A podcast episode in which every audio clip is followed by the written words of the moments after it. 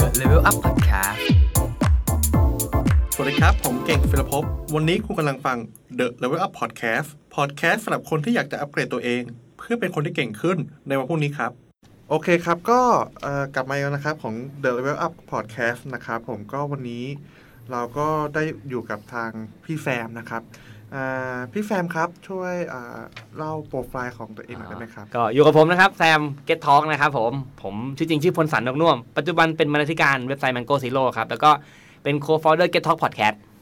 ครับ แล้วก็เนี่ยเออนั่งสัมภาษณ์อยู่กว่าไอเนี่ย โอเคครับ ได้ครับ ครั ก็ บผม อันนี้ก็จะเป็นแบบชิวๆนะครับ ก็ ครับ เอ่ออยากจะถามพี่แซมว่าจริงๆ ครับ แล้ว ผม ว่าพอดแคสต์เนี่ยมันเริ่มเป็นกระแสตั้งแต่เมื่อไหร่ครับ อื้อหือ แล้วก็เออเหตุผลอะไรครับที่คนหันมาฟังพอดแคสต์มากขึ้น อือฮึคือจริงๆ พอดแคสต์มันเป็นกระแสถ้าจะเอาไล่ย้อนไปตามความเข้าใจของพี่แล้วกันเออพี่รู้จักพอดแคสต์ครั้งแรกประมาณ 10 ปีที่แล้ว 10 ปีที่แล้วเนี่ย จากวิดแคสวิดแคสนี่วิดแคสนี่สิบหรือ 12 ปี แต่พี่เข้าใจว่ามันนานมาก อือฮึ ตอนแรกเห็นคำว่าวิดแคสแล้วเราไม่เข้าใจวิทยุออนไลน์ไอวิดไอพอดแคสต์แม่งคืออะไร เราไม่ได้เข้าใจเลย แล้วก็มันก็ปล่อยช่วงเวลาว่างมาอีกห้าอีกห้าปีหลังจากนั้นนะประมาณปีสองพันสิบสิบสี่สิบห้านี่แหละ มันยุคที่แบบตอนนั้นพี่ทำงานอยู่ที่ GM แล้วก็คนคนรอบๆตัว เขาพูดถึงพอดแคสต์คนรอบตัวหมายถึงว่าคนที่ทำงานอยู่ในสายเดียวกันกับเรา ก็คือสายแมกกาซีนนะเขาเริ่มทำพอดแคสต์แล้วเฮ้ยพอดแคสต์คืออะไรวะอ๋อพอดแคสต์คือวิทยุออนไลน์มันจะมีไอแอปม่วงๆในในไอโฟนทุกคนจะมีถ้าใครใช้ไอโฟนนะฮะ ครับ ไอแอปม่วงที่เราไม่สามารถลบได้อะมันคือแอปพอดแคสต์ซึ่งผมเคยกดไปดูไว้ครั้งหนึ่ง ครับ มันคืออะไรวะ กดเสร็จปุ๊บ ไม่เห็นมีอะไรเลย และแล้วก็ไม่สนใจมันจนกระทั่งมารู้ อ๋อ มันคือวิทยุออนไลน์ที่สำหรับแบบสำหรับแบบว่า ใครมีคอนเทนต์ของตัวเองคอนเทนต์เสียงแล้วก็ปล่อยลงไป แล้วก็ให้คนที่มีพอดแคสต์เนี่ย ที่ตอนพอดแคสต์คือมันไม่จำเป็นต้องสับตะไคร้แต่มันจะดันขึ้นมาว่ามีคอนเทนต์ใหม่เข้ามาเนี่ยสามารถฟังได้ ครับ ก็อ๋อ นั่นคือพอดแคสต์แล้วคนรอบ ๆ ตัวเราเริ่มทำตอนนั้นมีพี่อ๋องพุทธิชัยกฤษณะประกรณ์กิจเป็นบรรณ อือฮึ บรรณาธิการ GM อือฮึ มีพี่บุ้ยมนตรีมีวสัตว์เป็นบรรณาธิการเปิดความ มีพี่หนุ่มตมสุขปรีชา อือฮึ คณะเป็นบรรณาธิการอำนวยการ GM อือฮึ กับแชมป์ธีปกรณ์วุฒิวิทยามงคล อือฮึ ก็ทำพอดแคสต์ อือฮึ เพื่อนผมตอนนั้นเคนนักคลินทร์ที่ตอนนั้ ครั น บ เคนนักคลินทร์ยังไม่ได้อยู่เดอะแซนดา ครับ กับอันนั้นเคนนักคลินอยู่อเดย์แล้วก็แบงค์นัชนนท์เป็นบกสามอนทำพอดแคสต์คนรอบตัวที่เป็นนักคิดนักเขียนแหละ ครับ ทำพอดแคสต์แล้วเฮ้ยอยากทำบ้างก็เลยชวนเพื่อนผมชื่ออยู่กับตันยูสว่างศรีนะบอกเฮ้ ค ย รับ มึงทำพอดแคสต์กัน ครับ แค่นั้นเองง่ายๆเลยเริ่มต้นคือทำพอดแคสต์กัน โดยที่เราก็แทบไม่เคยฟังของใครนอกจากของเพื่อนเราเอง ครับ นั่นแหละครับมันเริ่มต้นง่ายมากพอดแคสต์มันเริ่มต้นอย่างนั้นอย่างนั้นเลย ซึ่งตอนที่เราทำก็คือแบบเออก็แค่บอกเพื่อนอยากทำพอดแคสต์แล้วกลับบ้านไปก็มีเครื่องอัดเสียงโง่อันหนึ่งครับเป็นเครื่องอัดเสียงที่ผมใช้สัมภาษณ์คนอะตั้งแล้วก็อัดกัน ได้คอนเทนต์เสียงละโคตรง่ายเลย นั่นคือเมื่อกี่ปีวะ นานยังครับ สี่ปี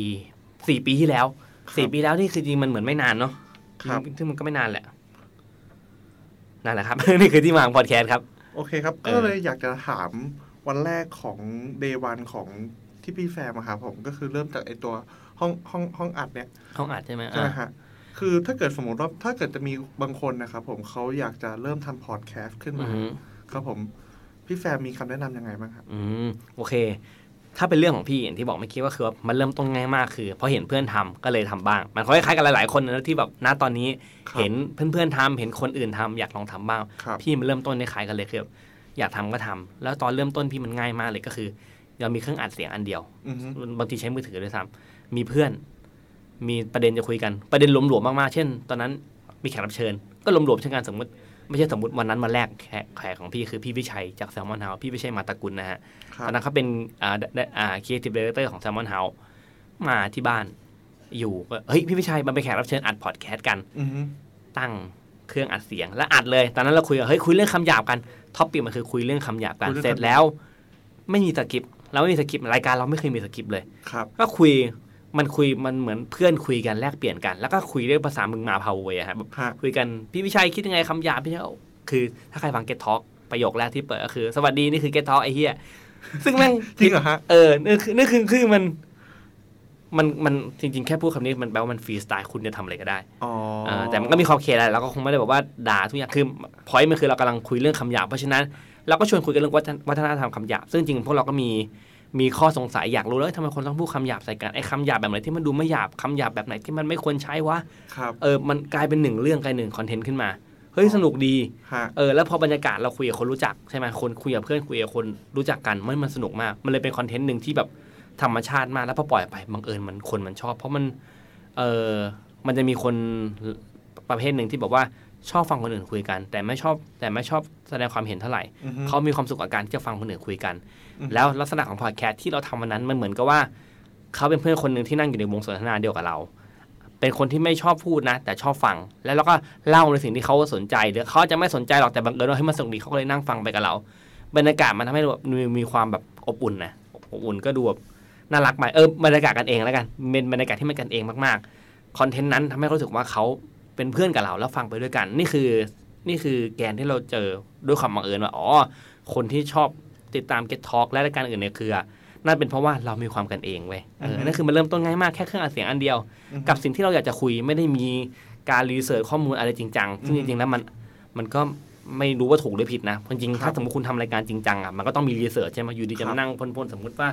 ผมอยากทำเรื่องอ่ะอยากเล่าเรื่องพอดแคสต์แล้วผมไม่ได้มีอะไรอยู่ในหัวเลยพอมาเล่าจริงใครจะเชื่อใช่ไหม ใช่ครับ เออแต่อันนั้นอันนั้นเพราะฉะนั้นถ้าเราจะทำพอดแคสต์แนวให้ความรู้อ่ะมันก็ต้องมีข้อมูล แต่ถ้าเป็น ครับ พอดแคสต์แนวทอล์กคุยกัน อันนั้นอ่ะประสบการณ์คนล้วนๆ ในการ ครับ ทำคอนเทนต์ขึ้นมา ครับ ครับ นั้นถ้าเกิดขอถ้าเกิดจากที่พี่แฟร์พูดมานะค อื รับ ม ก็คือก็เริ่มต้นจากการมีแค่เครื่องอัดเทปตัวเดียว ใช่เอออาจ ใช่ไหมฮะ โง่เลย ครับผม แล้วก็มีเอ่อคอนเทนต์หรือเนื้อหาที่เราจะจะพูดคุยใน อ่า วันนั้น ใช่ครับ นะครับผมคราวเนี้ยมันมีคำถามขึ้นมาฮะว่าจำเป็นไหมครับที่เราต้องมีนอกอย่างอย่างพี่แฟมเริ่มต้นที่ด้วยด้วยที่มือถือตอ อ่ะ นนั้นอะ ครับ ก็มีคำถามว่าแล้วจำเป็นไหมต้องมีห้องอัดดีๆ หรือต้องมี อ่า ไมโครโฟนดีๆ หรือต้องมี อุปกรณ์ดี เอ ๆ อ นะ ประมาณเนี้ยฮะ โอเค ถามว่าจำเป็นไหมอ่ะถ้าอุอุปกรณ์ดี คุณภาพที่คุณได้มันก็ดีแหละ เสียงมันก็ดีทุกวันนี้ผมอัด YouTube เนี่ยเสียงมันดีบ้างไม่ดีบ้างตามความสวยบางสัปดาห์ไอ้ไมค์ที่เรากำลังอัดอยู่เนี่ยฮะ ครับผม มันเสียขึ้นมาเนี่ยเสียงมันก็ไม่ค่อยดีเท่าไหร่ แต่มันก็มันก็ต้องไปกระบวนการแบบเอ่อโปรเซสขั้นตอนอื่นที่ทำให้มันดีที่สุดอะไรเงี้ยแต่ถ้าเอาถ้าเรื่องคุณภาพเสียงมันดีทุกอย่างมันก็ดี ฮะ แต่ทีนี้ถามว่าจำเป็นไหม มันก็จำเป็นถ้าคุณทำงานในระดับที่แบบว่าโปรดักชันพนล้านมืออาชีพอะไรเงี้ยแต่ถ้าคนคุณทำไม่เล่นอ่ะ ครับ โอเค ขอให้มันแบบฟังรู้เรื่องในระดับหนึ่งมีการการคราฟกับมันนิดนึง เช่นอ่ะใส่จิงเกิลบ้าง ตัดเสียงไว้ตัดเสียงน้อยออกเอ่อ ครับ ใส่ไว้โอเวอร์บางอย่างเมื่ออธิบายเข้าไปมันสามารถทำงานให้ทำงานคราฟให้มันแบบเหมือนจะไม่ดีแต่มันจริงๆมันดีมากๆได้ไงครับคือมันก็มีวิธีการในการทำคราฟในแบบของเรา ฮะ มันเพราะฉะนั้นมันก็ไม่จำเป็นต้องมีห้องเก็บเสียงที่จะต้องจริงจังขนาดนี้มันต้องมีไมค์คอนเดนเซอร์ที่ดีขนาดนี้ คุณมีคุณแค่มีมีคอนเทนต์ที่อยากจะทำก่อน ครับ เออแล้วก็มีเครื่องไม้เครื่องมือบางอย่างที่ช่วยให้เสียงคุณมันดีขึ้น ค อย่าง รั นั้ บ นก็ดีอย่างไรก็ดีกว่าที่ปล่อยสดๆอ่ะมันทำให้ อ่าง งานโอเคมันน่าสนใจขึ้น แต่จริงๆเสียงสำคัญนะต่อต่อให้คอนเทนต์ดีขนาดนั้นถ้าเสียงมันแย่คนก็ไม่ฟัง อ๋ออา ฮะ เรื่องแสดงว่าถ้าเกิดถ้าถ้าเลือกพอยต์สักประเด็นหนึ่งก็คืออ ม เรื่องของไมค์ เอ่อ ก็อยากจะเป็นให้เป็นคอนฟิกที่คอนเฟิร์มอันดับแรกๆจริงหรือเปล่าใช่ไหมครับ จริงๆไม่จริง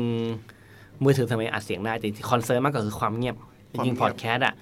ถ้ารอบๆ ข้างเราเงียบแล้วไม่สะท้อนอันนั้นจะดีมาก ครับ เออ ไม่สะท้อนแล้วเงียบ ดีมันดีจริง ๆ เออ ไม่ไม่ไม่ไม่แย่เลยอะฮะอืมขอให้สมมติคุณอัดในห้องนอนอะไรเงี้ยถ้าห้องนอนคุณมันไม่ได้มีเสียงกล้องทำได้ทำได้เลย คุณแค่เอาไมค์ไว้ใกล้ๆปาก แล้วก็พูดไป พูดไปเออระวังเสียงหายใจเท่านั้นเองเออ โอเค ใกล้ปากมากก็เสียงหายใจใช่ไหม ครับ แต่จริงๆอ่ะ ผมขอความเงียบแล้วกันน่าดีที่สุด อ๋อความเงียบก็เป็นคีย์พอยต์ เออ นะควคา รั ม บ เงียบคือคีย์พอยต์มาก ๆ ที่แบบจำเป็นมาก โอเคครับ แล้วเผอิญเห็นเห็นมีคนบอกว่าถ้าเกิดพอเราทำพอดแคสต์เสร็จแล้วใช่ไหมครับ ๆ อืม หนึ่งหนึ่งสิ่งที่สำคัญเลย ครับ นะครับก็คือคนฟัง อืม ประเด็นคนฟังเนี่ยเราจะจะจะได้ยินคนฟังคนฟังจะเห็นเราได้ยังไง ก็คือจะถาม อ่า อ่าพี่แฟนว่าวันที่เริ่มต้นแรกๆครับผม ครับ พี่แฟนมีวิธีโปรโมทพอดแคสต์ของตัวเองยังไง อ่า ตอนนั้นน่ะ พี่ทำพี่ทำสื่อสื่อออฟไลน์ก็แมกกาซีน มันไม่มีใครรู้จักเราเหมือนตอนนี้เนอะ ครับ ตอนนี้คือเราก็มีช่องทางต่างๆมามีอ่ะมันก็เริ่มมีทวิตเตอร์แล้วมีคนเห็นเราจากมังโก้ซีโร่อันนี้มันง่ายในการที่จะบอกเราเป็นใคร แต่ในยุคก่อนน่ะถึงที่พี่ทำก็คือว่า ก็ปล่อยลงไปเฉยๆแล้วก็ให้เพื่อนให้เพื่อนๆเราช่วยช่วยกันฟังช่วยกันแชร์ เออ แล้วบังเอิญว่าโชคดีว่าแขกรับเชิญของเราอะครับ มีคนติดตามเยอะอยู่แล้ว อือฮึ ตอนนั้นอ่าถ้าถ้าสูตรผมนะก็คืออ่ะเราเอาคนที่รู้จักอ่ะมาช่วยกันโปรโมทอ่ะพี่วิชัยมีคนมีคนตามเยอะอาจารย์เจต อือฮึ อาจารย์เจษฎาเด่นดวงบริพัตรที่อยู่เป็นอาจารย์อ่าที่คณะชีววิทยาจุฬานะฮะ ครับ อาจารย์ต่อคันฉัดเป็นนักเขียนเขาก็มีคนติดตามอยู่แล้ว เพราะฉะนั้นมันไม่แปลกที่จะดึงคนเข้ามาได้ แต่ถ้าซึ่งอันนั้นมันเป็นโชคดีของเรา แต่ถ้าเป็นคนทั่วๆไปที่อ่ะไม่ได้รู้จักอินฟลูเอนเซอร์ทั้งหลายไม่ได้มีเพื่อนที่เป็นคนดังทำยังไงให้มันให้มันไปถึงคนอื่นไงฮะ ครับ พอดแคสต์มันมีข้อดีอย่างหนึ่งตรงนี้ก็คือว่าเอ่อบางแพลตฟอร์มต่อให้คุณไม่มีใครสับสไครถ้ามันเด้งขึ้นมา แล้วคนสนใจเฮ้ยมันคืออะไรเขาก็ฟัง อือฮึ อ่าอย่างเช่นอ่าซึ่งสิ่งที่มันดึงดูด สิ่งที่มันดึงดูดให้คนไปฟังคืออะไร มันก็คือ cover หน้าปกอะครับ โคเวอร์นะ เออ cover หน้าปก มัน ผมว่าศาสตร์ของพอดแคสต์ในการทำให้คนเห็นเราอะก่อนที่จะฟังเขาต้องเห็นก่อนใช่ไหมว่า ฮะ เราทำอะไรวะ ครับ ซึ่ง อ่า ถ้า ถ้าเรา อย่างแรกคือเห็นจากเห็น เห็นจากไหน คือเห็นจากโซเชียลของเรานั่นแหละ อือฮึ กับพื้นที่ที่เรามีกับสองเห็นจากในพื้นที่ที่พอดแคสต์มันถูกปล่อยออกไป ครับ เออ มันจะซักเจตขึ้นมา แรนดอมขึ้นมาอะไรเงี้ย แล้วถ้าปกคุณมันดึงดูดพอ หรือว่าท็อปิกมันดึงดูดให้ให้คนเขาอยากฟังคุณอะ่ะ เขาก็ฟัง แล้วก็อย่าอยู่แค่ในพอดแคสต์ YouTube ก็คือทุกที่ที่มันสามารถทำได้ Facebook YouTube พอดแคสต์คุณปล่อยงานของคุณไป มันต้องมีสักช่องทางที่มันมีคนเห็นงานคุณนั่นแหละ อือฮึ แล้วคนเขาเห็นจากอะไรเขาเห็นจากตัวปกมันดึงดูดแค่ไหน ตัวปกและท็อปิก อือฮึ ถ้ามันตรงใจเขาเขาก็ฟังเขาก็ฟังเรื่อยๆ ถ้าคุณตรงจริตเขาเขาก็ฟังต่อเรื่อยๆ ส่งต่อเรื่อยๆอือฮึ ครับ คอนเทนต์ข้างในว่ากันอีกเรื่องหนึ่งอืม นั้นอย่างของพี่แซมเองตอนนี้ของ อืม Get Talk เนี่ย ส่วนใหญ่แล้วคือปล่อยช่องทางไหนบ้างครับ ทุกช่องทางที่ฟังพอดแคสต์ได้เลย YouTube ด้วยเช่นกัน อ่า YouTube มีแค่รายการเดียวคือ YouTube อ๋อ YouTube อ่าฮะใช่แต่ว่าคือแผนในในอนาคตอันใกล้นี้ก็คือว่าเราจะมีช anel ชื่อ Get Talk ในใน YouTube เอออ อ๋อ ใน YouTube ซึ่งมันต้องมีอ่าอ่าเราจะมีเว็บไซต์อ่าแต่นี่คือคืออันนี้มันเป็นเรื่องของธุรกิจละ ครับ นะ ผม ฮะมันก็ต้องมีแต่ว่าทุกแพลตฟอร์มที่คนสามารถเข้าถึงได้ มีคนก็ถามเหมือนกันว่าทำไมไม่เอาลง YouTube ว่าตอนนั้นอะไรอย่างเงี้ยอือฮึ คือตอนนั้นเราไม่ได้คิดถึงจะลงใน YouTube เพราะว่าเราแค่ทำพอดแคสต์ให้ให้คนในพอดแคสต์ฟังเราไม่ได้หวังถึงคนใน YouTube แต่ปรากฏว่าเฮ้ย เราไปเจอว่าจริง ๆ แล้วคนที่อยู่ในที่เล่น YouTube อ่ะเขาก็ชอบฟัง อือฮึ เขาชอบฟังคอนเทนต์ที่แบบเขาเสียบหูฟังเฉยๆอ่ะเขาไม่ได้ดูภาพนะเขาฟัง อือฮึ เฮ้ยมันเวิร์กนี่หว่า แล้วก็มันสามารถมันมีคนอยู่ในนั้นเยอะมาก แล้วเราสามารถหาฐานคนฟังใหม่ ๆ ของเรา จากแพลตฟอร์ม YouTube ได้ อืมแล้วก็มันมีการศึกษาหนึ่งใน YouTube มันมีช anel ชื่อว่าคติธรรม คติธรรม คติธรรมเป็นลุงแก่ๆ คนหนึ่งคือผมดูจากในเอ่ออวตารเขานะในรู ครั ป บ เป็นลุงแก่ๆผมขาวๆใส่สูทนึกภาพแบบก็คนยุคก่อนนะฮะเอ่อลุงคนนั้นแล้วแบบเขาก็ทำคอนเทนต์ของเขาทุกวันวันละสามตัวสามตัวมีปกมีอะไรคือแบบมีทุกอย่างที่คอนเทนต์มันควรจะต้องมีอะมีปกมีมีปกมีเดสคริปชันนะมีรายละเอียดต่างๆ ที่เกี่ยวกับสิ่งที่เขาทำอยู่เขาทำอย่างสม่ำเสมอด้วย คนตามเขาประมาณแบบล้านหนึ่ง ครับ คอนเทนต์เขามีแต่เสียงเดียวเขามาเล่าแล้วเขาเล่าเขาจะเล่าเรื่องผีเรื่องลึกลับ เรื่องอะไรต่างๆเนี่ยแบบแล้วเสียงก็จะเป็นอ่าวันนี้นะครับ ผมมีเรื่องอ่าเรื่องกฎแห่งกรรมมาเล่าให้ฟังอ่าเขาก็อยู่ดีก็พูดขึ้นมาเลย ครับ ก็คือแบบเปิดปุ๊บอ่ะวันนี้มีเรื่องอะไรฟังไม่มีพิธีรีตองใดๆนะ ฮะเหมือนผมในวันนี้ เออมันแน่มันได้เลย เออ แล้วแล้วมันคนฟังเยอะมากเว้ยประมาณแล้วเขาก็ทำคลิปแล้วก็ทำสม่ำเสมอทุกวัน ผมก็งงว่าเขาไปเอาเรื่องเล่ามาจากไหนทุกวัน ครับ เออแบบคนตามร้านส อง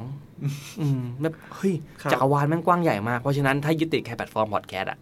คุณอาจจะแบบไปในแม่งไกลแต่แบบไปมันทุกแพลตฟอร์มที่มันสามารถไปได้พอทวิตเตอร์ก็ไปเอ่อทุกช่องที่ช่องทางที่มันสามารถลงผลงานคุณได้ คุณไปมันทุกที่อ่ะมันจะมีคนเห็นคุณสักสักจุดหนึ่งอะแหละ ครับ อืม พอพอเมื่อกี้พอพูดคุยกับพี่แซมเมื่อกี้ อืม พี่แซมบอกว่า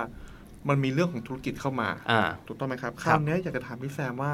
ในต่างประเทศนะครับ หรือ อฮึ หรือหรือในไทยก็ตามเนี่ยครั อื บ อฮึ ช่องพอดแคสต์แต่ยมันก็มาสามารถหาเงินได้ยังไงครับ อือฮึอ่าพอดแคสต์ถ้าในเมืองไทยมันมีโมเดลที่หลากหลายมาเอาเอาเอาในไทยก่อนแล้วกัน ครับ เอาต่างประเทศก่อนเนี่ยต่างประเทศเนี่ย ครับ โอเคต่างประเทศเพราะมันคือต้นกำเนิดอยู่ที่อเมริกา ฮะ ใช่ไหมแต่มันมันก็เริ่มต้นจากอ่าพอดแคสต์มันเกิดจาก iPod อ๋อ อ่า iPod คือตอนนั้นสตีฟจ็อบทำ iPod ออกมา ครับ และ iPod เนี่ยนอกจากใส่เพลงได้แล้ว มันมีช่องที่เป็นสถานีวิทยุออนไลน์ก็คือพอดแคสต์ พอดแคสต์ ซึ่งคนที่มีคอนเทนต์เสียงเขาก็ใส่ลงมา ครับ แล้วมันลงก็ดูดออกไป ก็ทำเป็นคอนเทนต์เสียงอะไรอ่านั่นนั่นคือจุดกำเนิดของไอของพอดแคสต์นั่นก็เริ่มต้นจาก iPod นี่แหละ ครับ ทีนี้ อ่ะ ในยังในยุคนั้นคนก็งงว่ามันคืออะไรเอาไว้ทำอะไรใช่ไหมจนกระทั่งบอกอ๋อ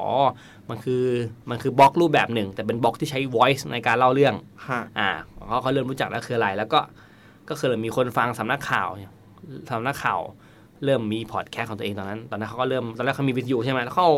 คอนเทนต์ในวิทยุมาใส่ในพอดแคสต์อ่ะ อือฮึ มีเดียเริ่มทำก่อน แล้วคนทั่วไปเขาเริ่มทำบ้าง อือฮึ คนเริ่มรู้จัก อ๋อ นี่คือวิทยุออนไลน์นะอ๋อวิทยุออนดีมานนะ ฟังได้ก็เกิดเป็นโมเดลธุรกิจในการอ่ะ เป็นซัพพอร์ตนะลักษณะของสปอนเซอร์ชิพ เช่น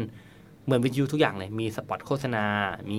แอดเวอร์ทเรียลเรียกว่าแอดเวอร์ทเรียลได้ไหมวะ น่าจะได้แหละ ครับ แอดเวอร์ทเรียลสปอตโฆษณา การไทยอินบางอย่างเอ่อ การไทยอิน ที่การไทยอินบางอย่างที่อยู่ในเป็นลักษณะของ voice เล่าให้ฟังอะไรอย่างเงี้ย อือฮึ การสัมภาษณ์นะก็ใช่ก็นะเป็นแอดเวอร์ทเรียลประเภทหนึ่งใช่ไหมฮะ อือฮึ การพูดถึงสินค้ากันนะเป็นแอดเวอร์ทเรียลมันก็คือโมเดลของวิทยุนั่นแหละเพียงแต่มันย้ายภาชนะ จากเดิมอยู่ในหน้าปัดวิทยุ อือฮึ อยู่ในเว็บไซต์สำหรับคลื่นนั้นกลายเป็นอยู่ในอ่าแอปพลิเคชันที่ชื่อว่าพอดแคสต์ อ๋อ อ่ามันย้ายภาชนะนั่นคือที่อเมริกาคือบางช่องนะที่ผมรู้มาคือ อย่างช่องเนี้ยดังมาก Amazon ซับสไครเอ้ยไม่ใช่ซับสไครสปอนเซอร์ชิพทั้งปี ครับ ทั้งปีแหละคูณไปทั้งปีทั้งปีหนึงเอาไปสิบอ่าตอนนั้นเท่าไหร่วะประมาณสิบห้าล้านดอลลาร์ผมจำชื่อช่องไม่ได้ คือช่องเนี้ยผมจำชื่อไม่ได้จริงคือช่องเนี้ยมันเกิดจากคนคนนี้คนนี้แบบว่าเขากำลังจะฆ่าตัวตาย แล้วเขาก็เล่าเรื่องของตัวเองลงพอดแคสต์ ครับ เออแล้วคนก็มาคอมเมนต์ให้คุณแบบให้กำลังใจอะไรเงี้ย ครับ เฮ้ยเขาเลยเล่าเรื่องตัวเองก่อนเหมือนเป็นการระบาย แต่ตอนแรกที่เขาเล่าไปไม่มีใครฟังเขาเลย ครับ กลายเป็นพอเขาทำลงพอดแคสต์ให้มีคนฟังเขา มันชื่อช่องว่า what อ่า what the fuck with อะไรสักอย่างหนึ่งโทษทีผมอ่าเดี๋ยวเดี๋ยวเดี๋ยวเดี๋ยวผมหาข้อมูลมาบอกอีกทีนึงแล้วกันนะฮะ ได้ครับผม อ่าแล้วก็ปรากฏว่าเขากลายเป็นพอดแคสเตอร์ที่โคตรดังมี อือฮึ สปอนเซอร์เข้า อือฮึ คนดังระดับโลกที่ไปหาเขาถึงบ้าน คือบ้านเขาเขาทำตอนแรกเขาอัดในห้องห้องทำงานใช่ไหมตอนหลังเขาก็ทำโรงรถอะโรงรถของเขาอะเป็นเป็นห้องอัด คนดังที่ไปหาเขาก็คืออ่าบารักโอบามา ไปถึงบ้านเขาสัมภาษณ์ไอ้นี่ก็สุดบุหรี่สัมภาษณ์บารักโอบามาในบ้านตัวเอง ครับ เออ เท่มาก โคตรเท่ อ๋อบา แต่ งทีบางทีเขาก็เริ่มมาจากอย่างนี้เหมือนกันใช่ไหมฮะ ใช่ใช่เริ่มจากแบบง่ายๆเลยคือแบบเนี่ยมันก็เกิดจากง่ายๆ แค่เล่าเรื่องของตัวเองลงไป ก็เกิดเป็นคอนเทนต์ขึ้นมาแล้วมีคนฟังพอดีอะไรเงี้ย ครับผมอ่านั้นต่อครับแล้วของ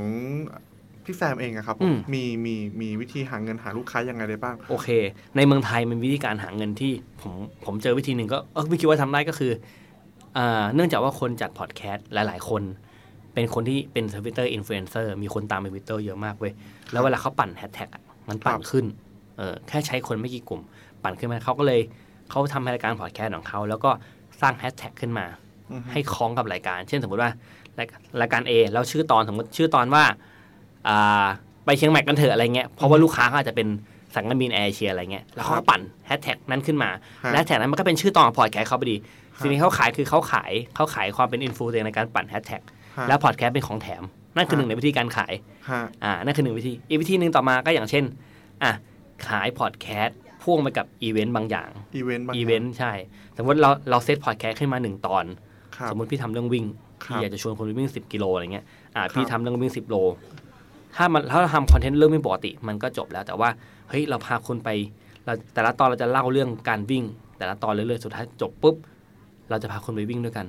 ที่งานอีเวนต์นี้อะไรเงี้ยซึ่งจริงๆแล้วคนที่ทำคนทำแรกคือรายการอ่าสเต็ปไลฟ์ของเดอะสแตนดาร์ด ครับ อ่าเขาทำรายการวิ่ง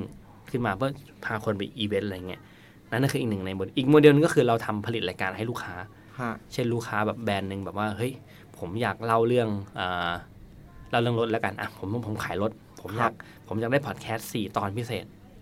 ที่เล่าเรื่องรถของเขาทำไงให้ให้ แต่ยังไม่แบรนด์อาจจะยังไม่ออกตั้งแต่แรกนะใช่ปะ ฮะ รถมันสำคัญต่อคนหนึ่งรถเปลี่ยนชีวิตคนยังไง อาจจะไปผ่านการสัมภาษณ์ผ่านการทำอ่าผ่านการหาข้อมูลบางอย่างเพื่อเล่าเรื่องรถ ให้คนฟังและอินเออกูอยากสมมติเล่าเรื่องรถไฮบริดเลยอยากมีรถไฮบริดสักคันที่บ้านสุดท้ายเราบอกว่าโอเคทั้งหมดเนี้ยมันคือแคมเปญที่จะโปรโมทรถไฮบริดของรุ่นหนึ่งอะไรอย่างงี้ก็ได้ อ๋ออ อะไรเงี้ยเอออย่างอย่างถ้าเป็นส่วนตัวของพี่พี่เคยได้สปอนเซอร์จากเออเอ่อ wearable device เจ้าหนึ่งเป็นนาฬิกา tracking อะไรเงี้ยเจ้าหนึ่ง ครับ ก็เขาอยากอยากได้สี่ตอนที่พูดถึง อยากได้รายการพิเศษสี่ตอนที่พูดถึงสิ่งเนี้ยสิ่งที่เราใช้อยู่ แล้วก็โอเคก็นั่งคุยกันว่าทำอะไรดีว่าเฮ้ยเราทำเรื่องเที่ยวเดี๋ยวาเป็นเลยเป็นรายการเที่ยวด้วยเสียงเลยไหมแล้วก็บอกว่าไอไอตัวเนี้ยมันแท็กกิ้งเราในการเดินมันทำให้เรารู้อะไรบ้าง เราไปเดินมันชื่อรายการทาวไวเลอร์ อือฮึ เป็นรายการที่ไปเที่ยวด้วยเสียง อือฮึ แล้วก็เราก็ใส่นาฬิกาเจ้าเนี้ยไปแล้วก็เล่าอ่ะเราไปเที่ยวที่นี่มาเสร็จปุ๊บเข้ามาตกแล้ววันนี้เราเดินมาได้กี่ก้าวนาฬิกานี้บอกอะไรเราบ้าง อือฮึ อ่าค่อยๆ บอกให้อินโฟ a t ชันข้อมูลเขาไปเรื่อยๆอะไรเงี้ยคนก็จะเก็ตว่า อ๋อ โอเค คุณกำลังขายสิ่งนี้อยู่นี่หว่า แล้วมันระหว่างนั้นอ่ะเราก็ค่อยบอกฟังก์ชันไปผ่านกิจกรรมในแต่ละตอนที่เราเล่าให้ฟังอะไรเงี้ยก็เป็นไทยอินรูปแบบหนึ่ง อือฮึ อ่าฮะ โอเคครับ อืม แล้วก็อ่าอีกคำถามหนึ่งครับ อืม ซึ่งเป็นคำถามที่ผมมีคิดอยู่ประจำนะครับว่า อืม ในมุมมองของพี่แฟบซึ่งอ่า ผ่านวงการพอดแคสต์มานานใช่ไหมครับ อ่าครับ คราวเนี้ยผมจะถามว่าพี่แฟมมีมุมมองของตัวเองยังไงครับว่าพอดแคสต์ในอนาคตมันควรจะเป็นในรูปแบบไหน หรือว่าจะมีอะไรเปลี่ยนแปลงไหม เอาสิ่งสิ่งที่พี่มั่นใจคือมันเติบโตขึ้น ถ้าเทียบตั้งแต่ปี 2015 ครับ ตอนนี้ปี 2000 แล้ว 19 19 ครับ 19สี่ปีที่ผ่านมามัน ครั ก้าว บ กระโดดมาก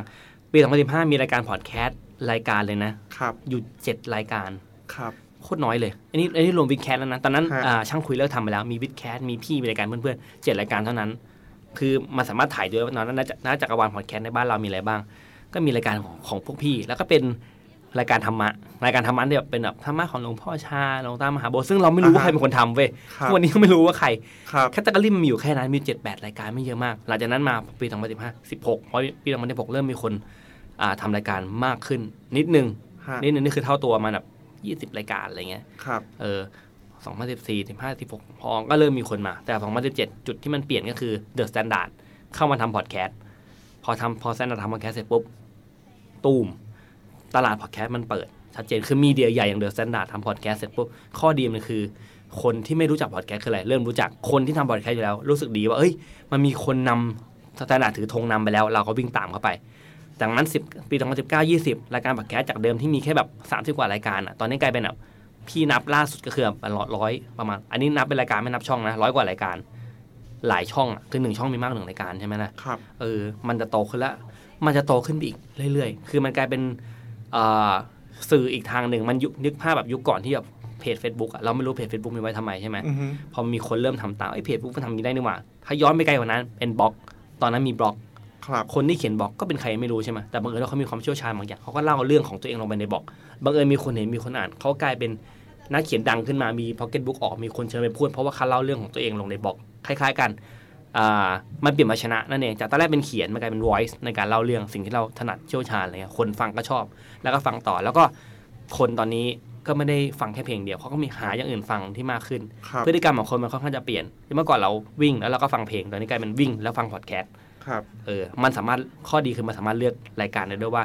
เราอยากฟังรายการประเภทไหน เมื่อก่อนมันน้อยมากในการเลือกแคตตา o r y มันมีน้อยโคตรๆเลยตอนนี้แบบกีฬาก็มี สถาปัตย์ก็มี ผีก็มี พัฒนาตัวเองก็มี ฮะ รายการการเงิน รายการอาหาร รายการเที่ยวโหเพียบมาก เพียบเยอะแยะมากมาย คนก็มีตัวเลือกมากขึ้น ครับ เออ นั่นคือ แล้วอันมันจะมีมากกว่านี้อีก ข้อดีคือผู้บริโภคมีตัวเลือกมากขึ้น แล้วก็วงการก็เติบโต คนทำก็อยากจะทำมากขึ้นอะไรอย่างเงี้ยฮะ โอเค ลูก นะ ค้าก็จะมองหาเรา ครับนั้นพอมีพอพอพี่แฟมพูดอย่างเงี้ย อืม ก็เลยมีคำถามขึ้นว่าจริงหรือเปล่าครับว่า คนฟังพอดแคสต์ส่วนใหญ่แล้วมีแต่หัวเมือง อ่าถ้าดูจากสแตทสแตท สแต่ เอา ของพี่แฟม ส ใช่ แตทไม่โกหกก็คือก็จริง แต่ว่า ฮะ หัวเมืองใหญ่นะ ก็คือแบบว่ากรุงเทพเชียงใหม่นนท์อ่าในปริมณฑลน่ะมีแน่นอน ฮะ อ่ะแล้วก็หัวเมืองเชียงใหม่หาดใหญ่ขอนแก่นโคราชก็ตามหัวเมืองแหละแต่ว่านอกจากของพี่ไม่เห็นเอาจริงๆสแตทหลังบ้านมันบอกเลยว่าชัดเจนว่า เออมันไม่เห็นว่ะเออ ครับผม เออ ก็แสดงว่าถ้าเกิดเอ่อแบรนด์ไหนที่อยากจะทำการสื่อสารกับคนหัวเมืองที่มี อืม ไลฟ์สไตล์แบบแบบคนแบบ อ่า ฟัง คน พอด เมือง แคสต์ใช่ อ่า คนเมืองก็พอดแคสต์ก็เป็นอีกช่องทางที่ในการแนะนำ อืม โอ ใช่ เคครับก็อันนี้ก็มาคำถามสุดท้ายครับ ก็ ครับ ถ้าเกิดอ่าสามอย่าง อืม ที่ถ้าเกิดอยากจะทำพอดแคสต์ ม ต้องจดจำเอาไว้ในใจเลย พี่แฟมจะแนะนำอะไรครับผม อือหือเอาอันแรกก่อนก็คือคอนเทนต์อ่าคอนเทนต์มันสำคัญคนคนคนฟังเราก็เขาก็อยากรู้เราเล่าเรื่องอะไรโอเคคอนเทนต์สำคัญมากที่จะทำให้คนอยากฟังอะไร ซึ่งคอนเทนต์มันจะออกมาดีแค่ไหนคืออยู่ที่คุณอินกับมันหรือเปล่า ถ้า ครับ คุณอินเรื่องนี้ถนัดเรื่องนี้มากๆ คุณก็เล่าได้อย่างสบาย แต่ถ้าคุณไม่อิน แต่ถ้าคุณมีความถ้าคุณไม่อินแต่คุณอยากเล่าแล้วคุณมีสกิลในการหาข้อมูลมามาย่อยได้แล้วเล่าได้ แล้วก็เป็นก็โอเค ก็เป็นเรื่องที่คุณจะทำอยู่แล้ว ครับ คอนเทนต์ดี คอนเทนต์ ข้อที่ ดี ดีก่อนอย่างไรกอันที่สองก็คือว่า อ่า โปรดักชัน Production โปรดักชันเนี่ย อย่างที่ผมบอกว่า มันไม่ต้องมีห้องอัดหรอก ขอให้คุณขอให้คุณอยู่ในพื้นที่ที่มันเงียบๆ ค เอ รับ อเงียบๆ ไม่มีเสียงกระท้อน เครื่องอัดอยู่คุณอยู่เครื่องอัดสองคน ครับ อาจจะมีเพื่อนช่วยอัดด้วยก็ได้ แต่อยู่ในจังหวะที่วางวางไมค์ดีๆนะ แล้วก็ตอนที่มันเสร็จแล้วก็คราฟกับมันนิดนึงในการโปรโมชั่นมันนิดนึงอ่ะมันมันมันไม่ได้มันไม่ได้มีดีเทลมากมาย มันก็จะได้งานที่ดี เพราะว่าคอนเทนต์ดีแล้วเสียงดีแล้วคนก็อยากฟังต่อ ครับ อันที่ 3 ก็คือความคิดเอทคิดเอทมันใส่ทุกๆอย่าง ทั้งตั้งแต่ตัว cover หน้าปก description ะ กระทั่งการหา หาข้อมูลอย่างเพื่อมาเอามาเป็นคอนเทนต์ทีเนี่ยความทั้างสรรค์ทุกอย่างมันสามารถใส่ลงไปได้ทุกอย่าง แล้วมันมีมันไม่มีข้อจำกัด ขอให้คุณคิดอยากทำอะไรก็ตาม แล้วก็ ใส่ความคิดสร้างสรรค์ลงไปกับมันนะฮะ พยายามปั้นปั้นปั้นออกมาจนเป็นหนึ่งก้อนอะไรเงี้ย ฮะ แล้วนำเสนอออกไปอือฮึ โอเคครับ ก็ที่จริงอ่า ทำไมสั้นจังวะ รายการนี้เขากี่ชั่วโมงเนี่ย ที่จริงเทปหนึ่งประมาณ 20นาทีค โอ รับพี่แซม โอเคโอเค ใช่ก็อยู่ที่ระยะประมาณเนี้ยครับ ครับ ผมก็จริงๆก็อยากจะขอบคุณพี่แฟร์มากนะครับ ค ที่ รับผม อ่าให้ความรู้ดีๆ แล้วก็เอ่อถ้าเกิดมีโอกาสถัดๆไปก็อยากจะคุยกับพี่แฟร์ต่อ ได้ครับ ได้ ซึ่ง ครับ ผมใบไว้แล้วว่ามี โอเคครับ ก็ โอเคค ขอบ รับ คุณครับ ขอบคุณครับ